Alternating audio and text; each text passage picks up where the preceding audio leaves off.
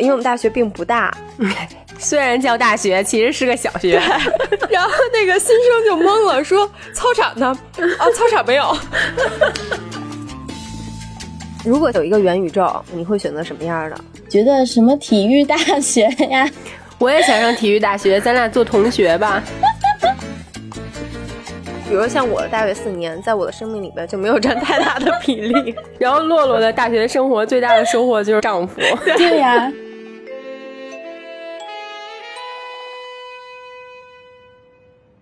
欢迎大家加入倍儿美听友群，微信搜索倍儿美的汉语拼音 b e i e r m e i f m。有故事的朋友也欢迎投稿到倍儿美的邮箱。微博搜索中文的倍儿美电台也可以找到我们。如果没听清，以上信息可以详见每期节目的评论。下面我们的节目就正式开始啦！大家好，我们是倍儿美电台。我是特别羡慕大学生现在能够线上上大学的太阳阳。大家好，我是这期跟洋洋唱反调的洛洛。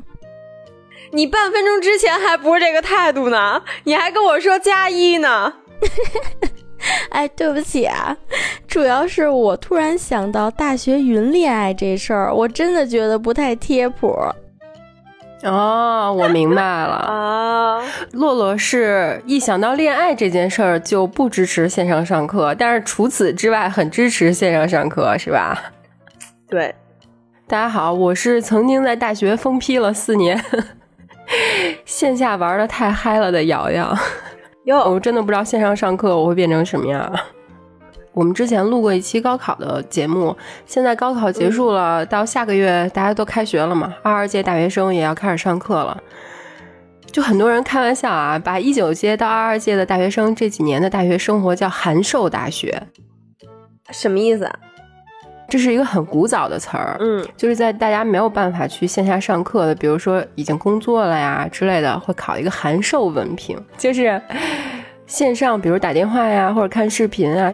然后现在大家又拿这个来开玩笑去说现在的大学生，比如就拿二零二零届的大学生来举一个例子吧，我觉得他们真的是时代的 带引号的宠儿。如果我是他们的话，我我真的。无奈三连叹，因为假如我是二零二二届的大学生啊，我在高考前最有压力的那段日子，哎，上网课了，就好好的线下课上着上着 变成上网课了。可是我现在是最最最最害怕心理波动的这个阶段，嗯，结果呢，上完网课之后封校了，要不然回不去家，要不然出不了学校。等到快要高考的时候，哎，好不容易做好了心理预期，嘣儿。高考说不考了，疫情太严重了，考不了，得推迟。我觉得瑶瑶刚才这段啊，真的太像一段单口了，就是有各种俏皮的感叹词，因为我感同身受吧，可能我代入感比较强。因为我我的高中和大学生活其实还都挺丰富的嘛，就反过来再看他们，我真的觉得很心疼。然后他们高中也没有毕业典礼，也没有毕业照，因为那个时候就就正是疫情最严重的时候嘛。嗯，然后好不容易到了人生最美好的四年，就到大学生活了。哎，大学也封校了，就是还是你，你要不然就在家，要不然就在学校，两边你哪儿都出不来。而且，其实，在咱们上高中，尤其是高三的时候，你身边的，比如说朋友啊，或者家长，跟你说的最多的一句话，其实就是。你再坚持一下，上了大学就好了，你就可以想干什么就干什么，对吧？就谁都听过这句话，然后可能你也知道这句话是说说嘛，但是它确实会让你有一个期待，至少。结果现在的，比如说二零届的大学生，我觉得他们就无法有这种期待。因为你上了大学，就从在家关着变成在学校关着。虽然我们那届大学我上完了，现在已经我我觉得很多事儿是真真没有变好，但是至少那个时候我收获了很多意外的东西，就是我没有想到的。生活充满了很多未知，充满了可能性。我今天不知道我明天会干什么，我今年也不知道我明年会变成什么样，会在哪儿。就比如说放假的时候。至少我能保有一个青少年对大学生活的那种无限期待吧，可能不会变好，但真的是想干嘛就干嘛。尤其是你当时都想干嘛了？比如说我上高中的时候是不能出北京的呀，我爸妈是不允许我自己走的嘛。旅行，我上了大学，至少寒暑假的时候我是可以出去玩嘛，跟比如跟同学一起啊，就家长会放心了，因为你已经上大学了嘛。但是对现在疫情下的大学生来说，我觉得这种机会就变得很少了。他们想干的事儿很多，但是真的能干的事儿很少。所以今天我们就想来聊聊，在座三位都是没有疫情的时候上的大学，都都是上过大学的，嗯，呃，差点上不了是吗？欢迎听高考那一期，为什么差点上不了？此处联动高考那一期。然后还有，如今有了疫情之后上大学，这些一九届到二二届的这些大学生，我们的生活到底是什么样的区别？然后还有对这种突如其来的外部环境的变化，它给我们造成了什么样的改变？我们嗯，不能说是过来人啊，就是有一些浅浅的、不成熟的小小的感触，可以跟大家分享一下。因为我们的 slogan 现在是解心宽嘛，我觉得其实可以。就是跟大家聊一聊我们的想法，可能真的能解解心宽。我觉得我就挺解心宽的，因为我特别喜欢线上大学。你是巴不得重新回去上线上大学是吗？因为之前洛洛有一个观点我特别赞同，就是幸保持幸福的秘诀就是让自己的期待感 降低。我。我高中的时候啊，我高三的时候对大学的生活的期待感是拉满的，就像你刚才说的那样啊，嗯，又自由，又能出去玩，然后又能自由谈恋爱，然后什么都可以，嗯。但是等我上了大学，哪怕它不是一个线上大学，我觉得并没有特别好，因为为什么？我先简单跟大家讲讲哈，我们我们的那个大学，因为我们大学并不大，虽然叫大学，其实是个小学，对，因为。它它不大到什么地步？我给大家形容一下，那会儿 你再形容，大家就猜出来是哪个学校了。那会儿新生招聘，呃，我我进去的时候，其实我是很懵的，就我没有想到这个学校是这个样子。嗯，有另一个学生新生比我更懵，就问那个正在呃帮忙招生的学长说：“学长，请问一下，你能给我介绍咱们校园吗？”嗯，就是地理位置啊，有什么楼之类的，是吧？对。像那个学长是这么说的：“你出门，哎，那个对面那是教二，教二 教学楼，左边那个是教一教学楼，咱们现在在教三教学楼，没了。然后 童叟无欺，所见即所得。对，然后那个新生就懵了，说操场呢？啊，操场没有。哎，我就想问问，咱有食堂吗？有食堂。”但食堂特小，然后我那一瞬间就绝望了，你知道吗？我觉得大学四年也没什么好期待的。其实上大学之前，每个人都会对大学生活有各种期待。我的期待其实就是，我之前很担心自己考不上大学。那你这期待感确实挺低的。比如说像洋洋说的，对校园的期待啊，然后对你的同学的期待，而且肯定还有对社 对社交方面的期待嘛。我觉得大部分家长还是认可上大学可以谈恋爱这件事儿，因为我奶奶曾经对在上高二的我弟弟说：“ 你现在要开始准备搞对象了啊，上了大学就有一部分好的已经被挑走了啊。”哇，这么卷，特卷，太卷了，简直。然后大家可能上大学对异性都都是会有期待的吧，而且我觉得。对大学生活，比如有联谊啊，或者是有一些学校离得很近，比如说呃一些理工类的学校旁边，国家它是会给配套一些什么护士学校之类的，就是要男女，又没开玩笑，你们去看看是，真是这样，不能太贴心了，就是会有这种联谊，然后就是跨校的这种嘛，然后。嗯，你上了大学，你还会在你所在这个学校所在的城市，去慢慢的熟悉它，然后它是一个什么样的城市？而且很多大学生是，就是在上大学之前，几乎很少出过自己所在的这个城市，直到上大学有机会去外地上啊，或者是放寒暑假的时候出去玩啊，才对这个国家有了更深刻，然后更形象化的一些感感觉。但是因为疫情，我觉得这些就很难再有了。疫情导致可能，比如学校延期开学，大家就只能在家里上网课嘛。然后到了学校呢，就是。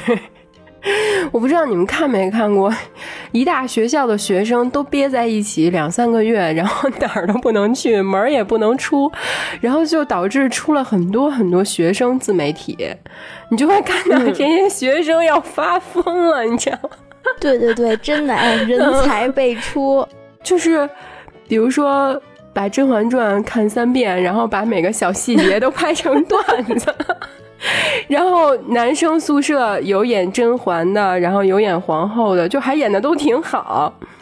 其实就是封在学校，你说可可能去干什么呢？也就是在宿舍里自己找找乐子啊，让自己开心一点儿。嗯。我也是看过这么一段子，说疫情前我是到处旅游的，然后疫情后我只能在宿舍里模仿斯琴高娃老师。对，我斯琴高娃那那一那一波全都是大学生，然后还模仿的都特狠，我觉得真的是憋坏了，把这些小朋友都。而且还有一种情绪，其实跟咱们上班有一点点像，就是一般你会出去社交的时候化妆，但是你。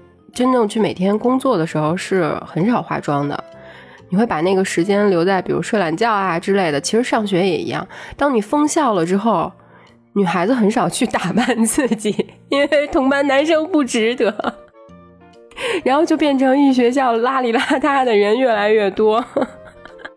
那我是这么想的，既然我们是一个解心宽的节目啊。首先，在宿舍被逼疯了做自媒体的朋友们，嗯，你们可能开启了人生中自己从没有想到的另一种身份，还真是。就比如说，挖掘了很多像演戏啊这种，对，可能就后悔了，想考北电了，对吧？想考中戏了，哎，又是一个新的出路。你就说咱不化妆这事儿，省不省护肤品，省不省钱？疫情导致我暴富是吗？对。真他妈合理解心宽，而且在宿舍里也很有意思。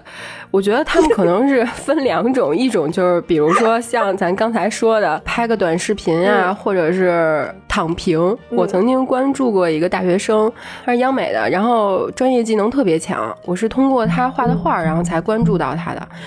我会觉得他可能是一个就是。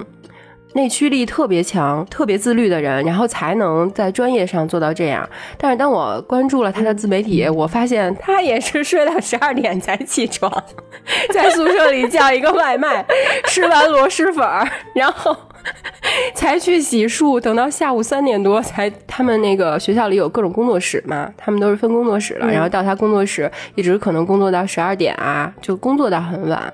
画完画再回去，然后第二天又以此类推。她她也不怎么打扮，也不怎么化妆，但是确确实素颜也挺好看的。但我听起来感觉就是跟没有疫情，他可能也得这么过日子。对，我觉得其实很多人把疫情的影响就是在自己的心里放大了，因为你现在回头想想，咱们当时上大学的时候没有疫情，也有很多人他整天就是躺平。虽然那个时候还没有“躺平”这个词儿啊，但是就是很迷茫，然后可能大多数时间也是就浪费掉了。年轻不就是迷茫吗？对，年轻就是浪费嘛，有有资本浪费，对不对？那天我看见一个小红书嘛，然后有一个博主说，就也是大学生，他就特别让人有一点卷的那个心态。他说，可以有疫情，但是不要有疫情心态。对，我觉得除了那种躺平的，可能另外一部分就是真的因为疫情，然后压力变得更大了，结果就卷得很疯狂。就他们更努力了，因为没别的事儿干，只能学习。哇塞，大学生内卷现在特别火，都拍这种视频，然后就有那种到宿舍里突击检查，就是看谁学习，谁学习就打谁，是吗？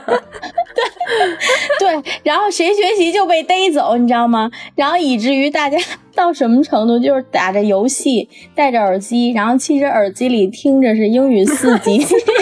我去，还有那个，还有看似是在聊微信，然后其实一看是跟那个日本小女友在学日文，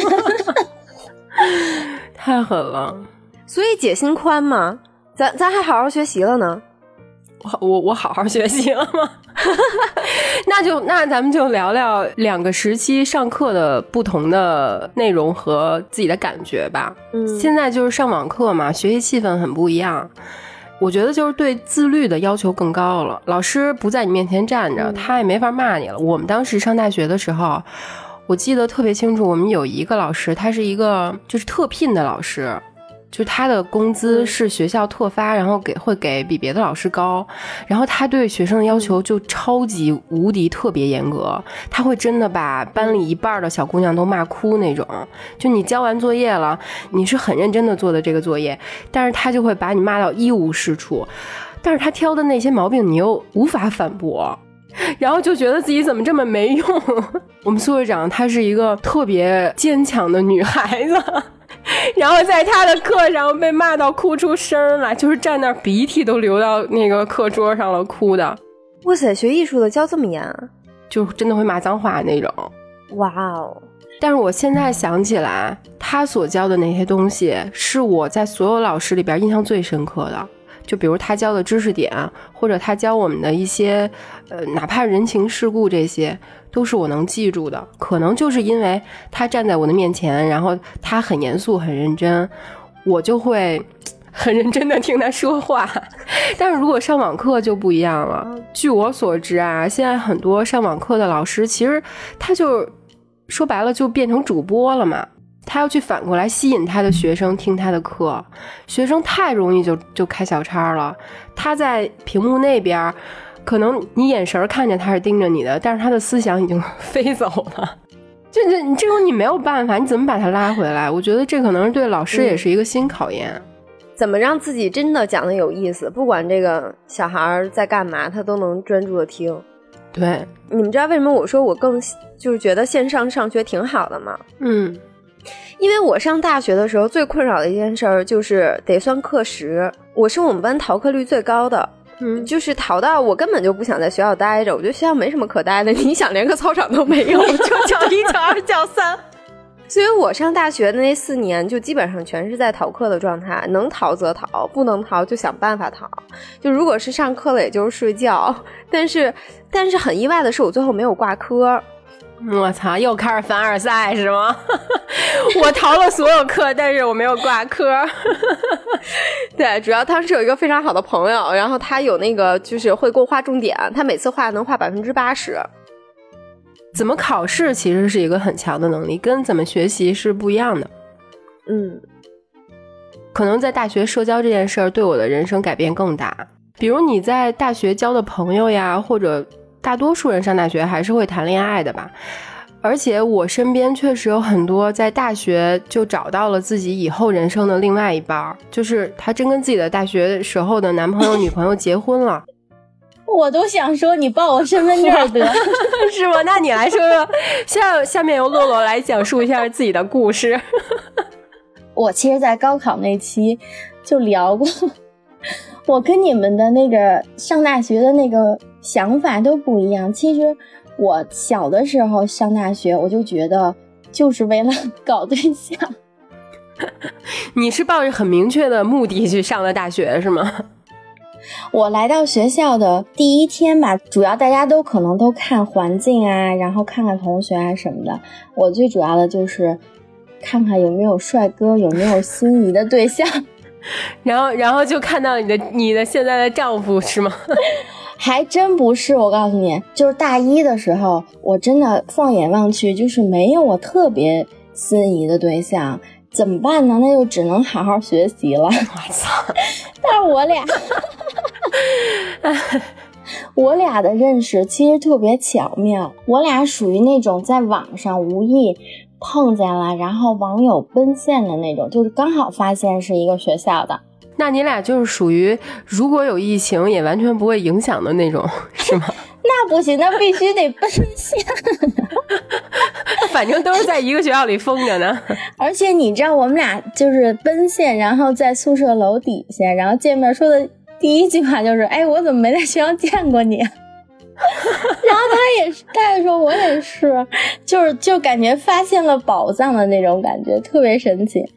你真的云恋爱是没有那种感觉的，嗯，就是你每天会一起上课，然后他在教学楼门口等着你，然后你下楼就是从开心喜悦开启美好的一天，我操，然后然后一起走到那个教学楼，然后分开短暂分开上课，然后各自上课。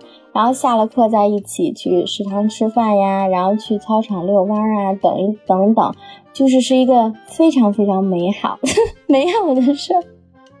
我觉得大学时候的恋爱真的很美好，不管它最后结果怎么样，但是确实应该去经历。如果是因为疫情而没能经历的话，真的挺遗憾的。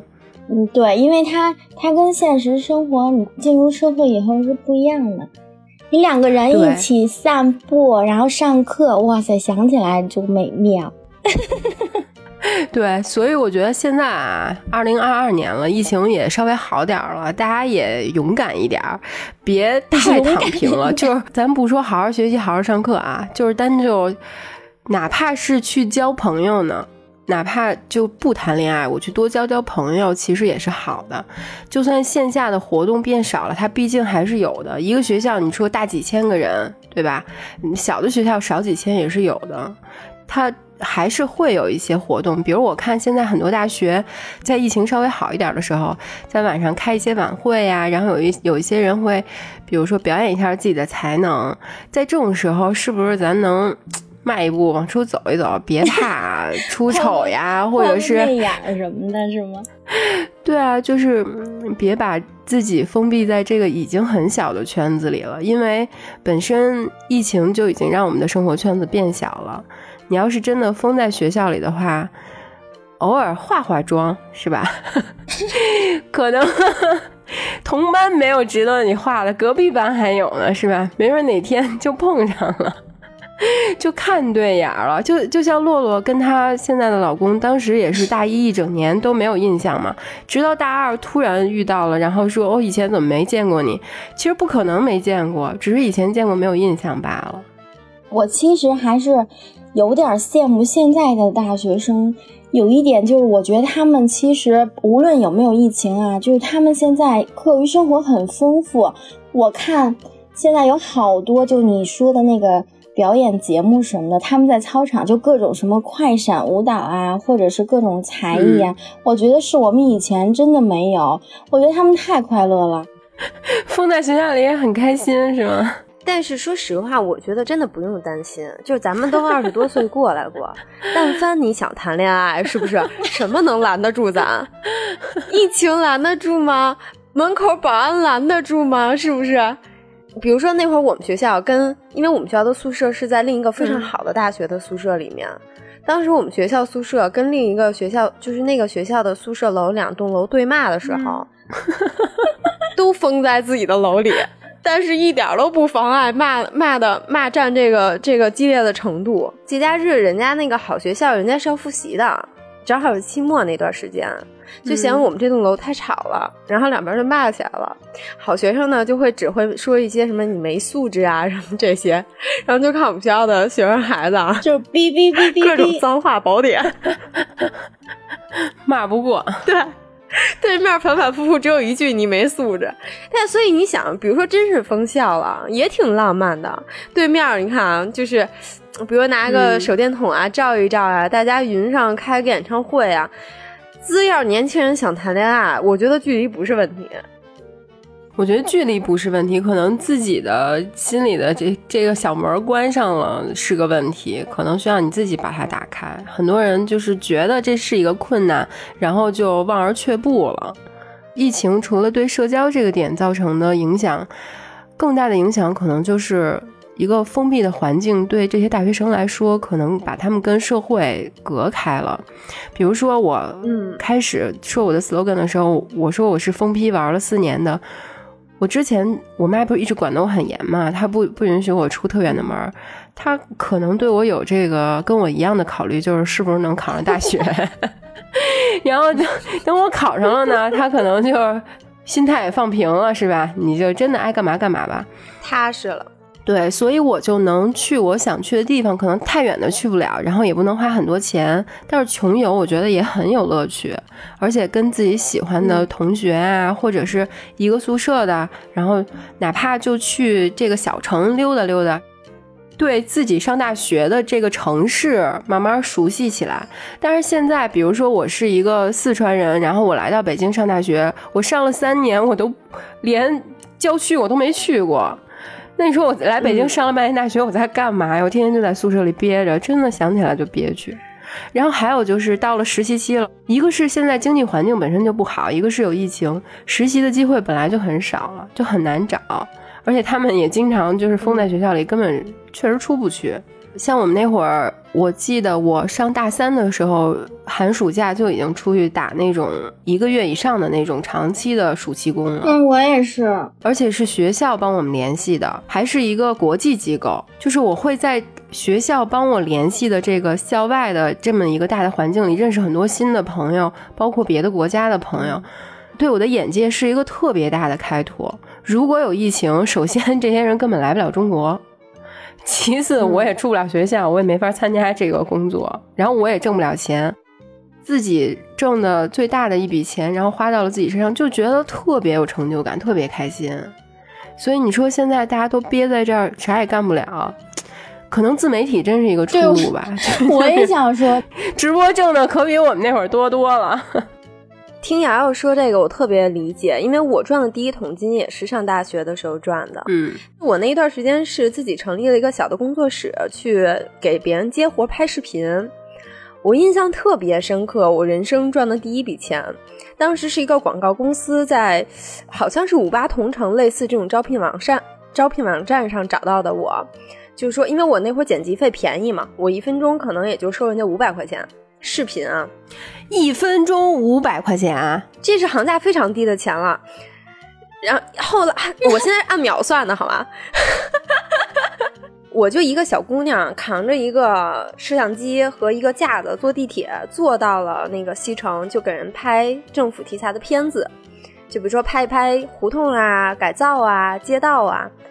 然后政府那边给了我。呃，六十盘袋子，大概是得有几万段的视频素材让我剪。我每天大概就睡两个小时，还要忙期末、期中考试。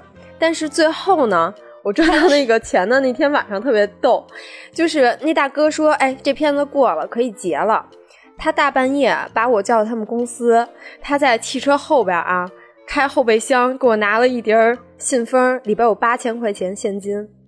哇塞，那在当时很多了，对对，然后我就拿着那笔钱直接奔鬼街。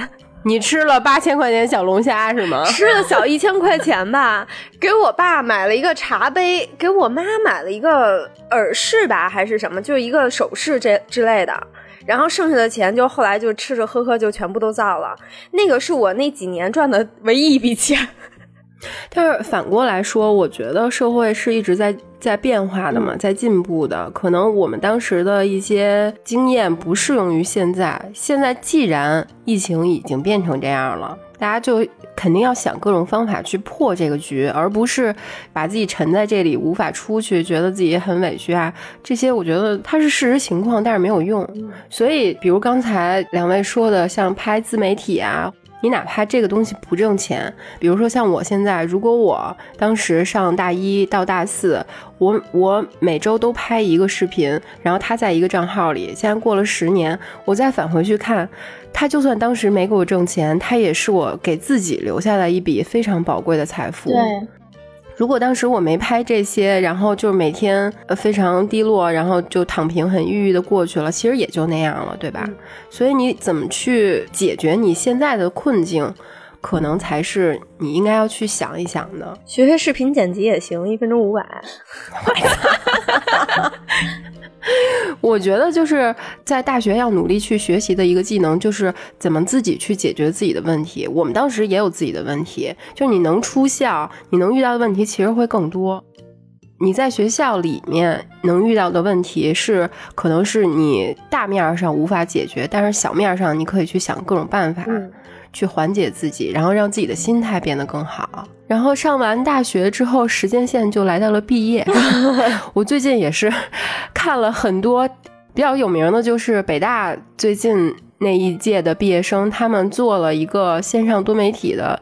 云毕业典礼就是全都是大家看过那个视频，就是我有一个学三 D 的同学，学了五年三 D，然后做的那个东西，他们那个就很像，就是。看起来很搞笑，但是实际上又真的是一个严肃的线上的毕业典礼。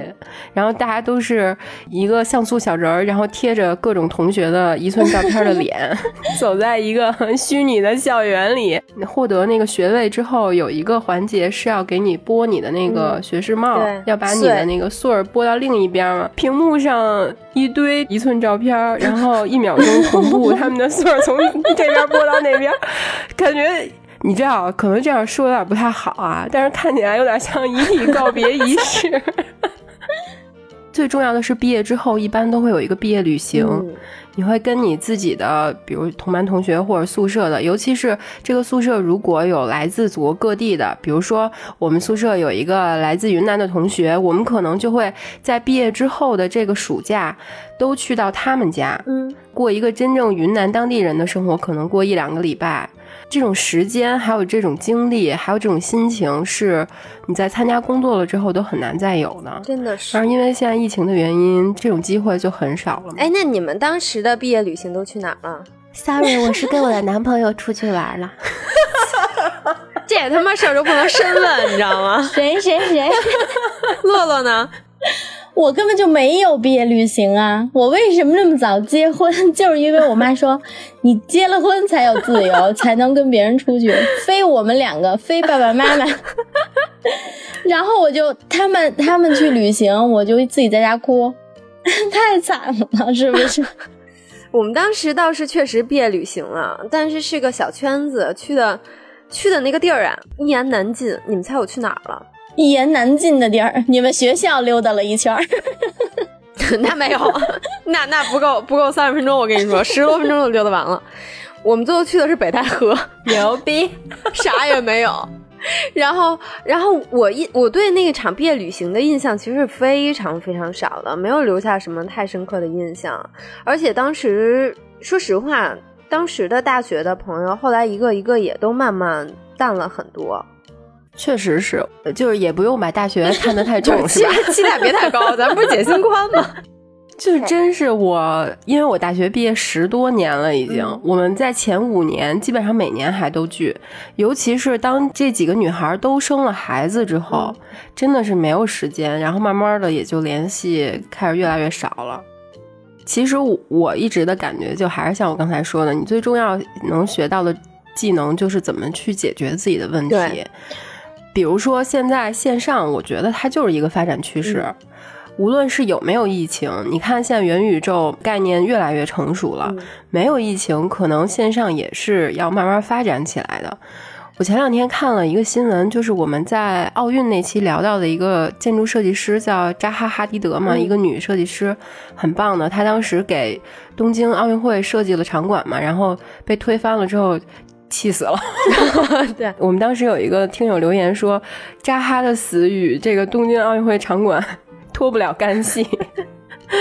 前两天这个新闻是扎哈他的建筑师事务所公布了一个叫利伯兰元宇宙的一个设计方案。它牛逼之处在于啊，它是基于真实世界里的一个地块，就是在克罗地亚和塞尔维亚交界的一个非常小的地方。那个地方被一个政治家声称他要在那儿成立一个独立的国家，就大大家可以把它理解成梵蒂冈。梵蒂冈大家都知道，它是一个特别小的地方，但是它是有政治独立自主权的。对对，这个利伯兰其实也是这样。然后扎哈的事务所就在这儿建了一个虚拟的非常牛逼赛博这么一个城市，大家可以去网上搜搜那个有图也有视频，然后。他就此做了一个这样可以自由自治的虚拟的城市国家。哇，我觉得他就是把现实和元宇宙已经打通了，打了一道门。嗯，他在现在已经开始在卖他的那个住户的使用权，你可以在那儿花很多钱去买一块地，或者是买一个建筑，买一个入住权。很多钱是多少？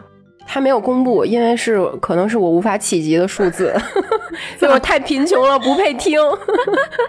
因为他，因为他现在卖的很贵嘛，但是据说已经排队排到了几十万人。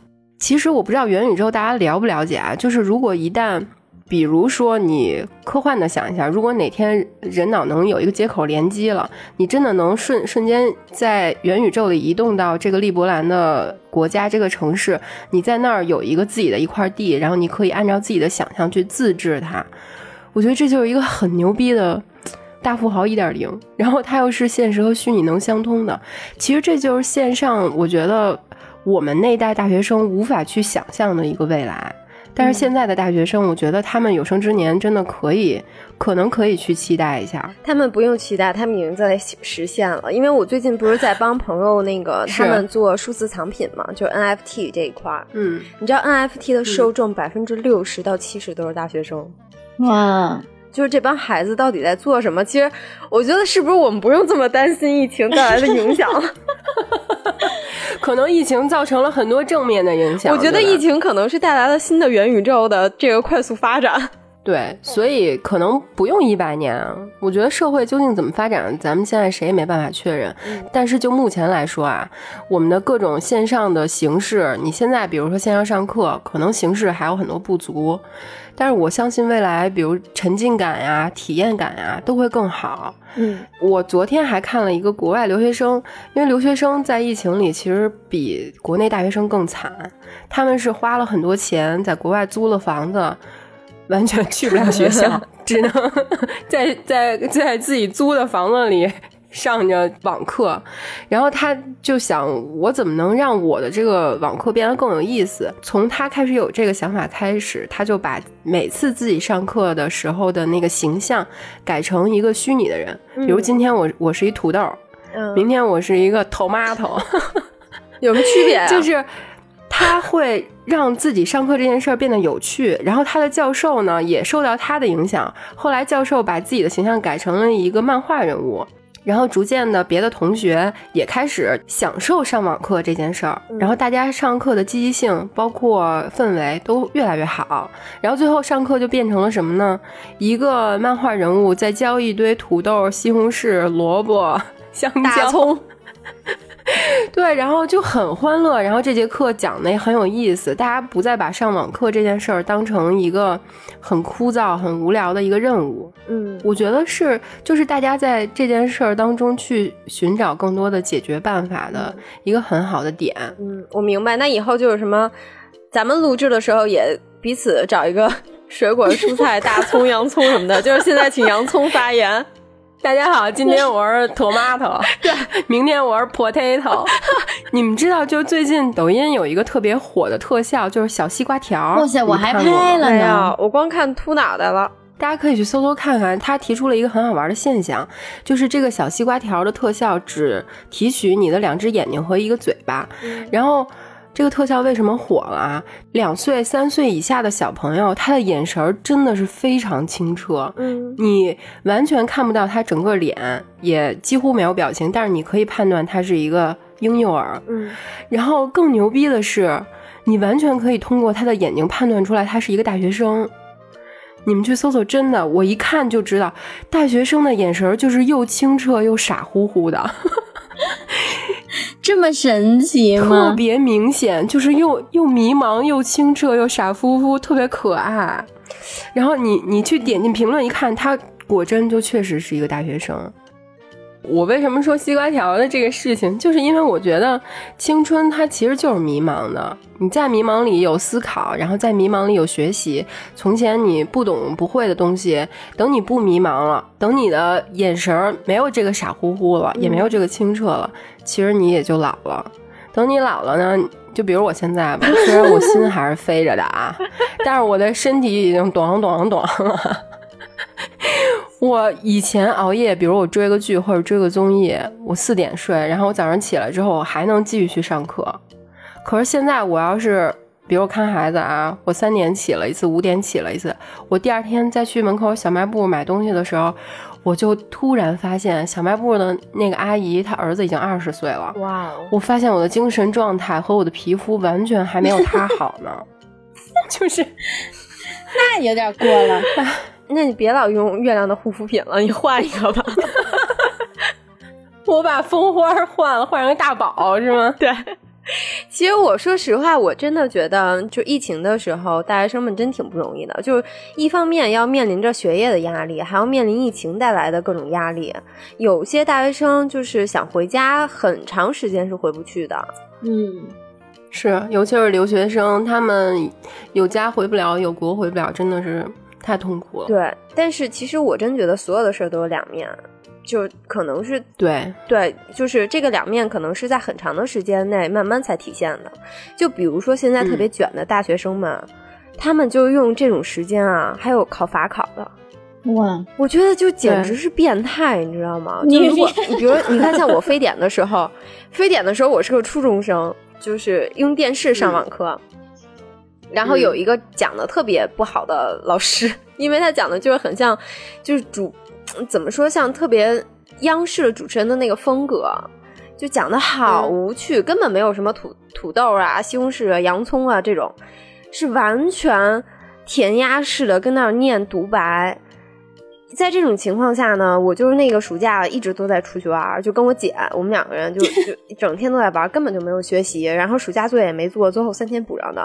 这种我觉得就只能再单开一期，就是疫情下的大学老师，应该对自己的专业有什么新的思考？哎，那到时候咱们可以请一位大学老师聊一聊，得多才多艺才能当老师。现在，哎，那乐乐，我问你啊，如果现在有一个元宇宙，然后你可以选择你想去的大学和那个大学环境，你会选择什么样的？如果让我重新选一次啊，我觉得什么体育大学呀。我也想上体育大学，咱俩做同学吧，或者是什么警察学院呀之类的，可以。如果我有一个元宇宙，我就希望我学校有个操场，如此简单是吗？我觉得其实，在疫情下，不仅是大学生吧，可能大家都会受影响。但是我给大家讲一例子，就是我我之前跟我闺女，就是她。刚，你想她刚一岁的时候经历的疫情，就等于我们出门，她那么小就要戴口罩。然后从刚开始她会说话，她就问我妈妈为什么要戴口罩。然后我当时给她解释，我就是说，嗯，现在就是大家都需要戴口罩，这是一种 一种常态，就相当于你可能出门就要穿衣服，就是一个道理嘛。然后，然后其实他过了现在三岁多了，他。会演变成他已经开始接受这件事儿了，而且他出门他会提醒我，他说：“妈妈，你没有戴口罩吧？”然后还会说：“我说如果你很憋的话，以前我会告诉他，我会给他一个电风扇挂在脖子上。然后现在呢，我会问他，我说你会觉得很憋吗？戴口罩？然后他会说：妈妈，我有电风扇。就是我我是觉得大家的心态就是，你当你接受这个事儿以后，你就会往。就是美好的方面想了，你就不会一直让他觉得是一个心理负担，这样的话就就会好。我觉得任何一个你看似无法解决的困难或者问题，其实都是一个机遇。如果你利用好了的话，它就会变成一个非常好的事儿。而且，可能真的年轻人的未来是我们现在没有办法想象到的。我觉得，我相信你们肯定都能走到比我们更远的地方。嗯，加油。好励志啊！而且我真的觉得啊，大家千万不要紧张，因为疫情 有可能会促进这个不坐班的 公司的发展。就也许当你们毕业了以后，你们就可能面临着哎，可能很多的公司就选择了我们不坐班嘛。因为现在其实很多国外都已经开始不坐班的这种企业模式了。也许咱们未来有一天也能发展成这样。那你说，其实。这么想也能好好点，好受点。你想想啊，线上上课很无聊，线上开会就很好，是吧？对。所以所有的事都有两面嘛，就别太沮丧。希望大家的大学生活，无论外部环境是怎么样的，都有一个非常好的心态，然后度过一个你人生中独一无二的四年。因为你的这个四年可能跟我们的四年完全不一样，嗯，它也是你以后再回头看是你的最宝贵的一段财富。是，也有可能并不是。就比如像我的大学四年，在我的生命里边就没有占太大的比例和记忆。你。然后，然后洛洛的大学生活最大的收获就是收获了一个丈夫，对，也挺好，真的，朋友们。对，那祝大家大学都上的开心，开心，对，开心最重要。拜拜，拜拜。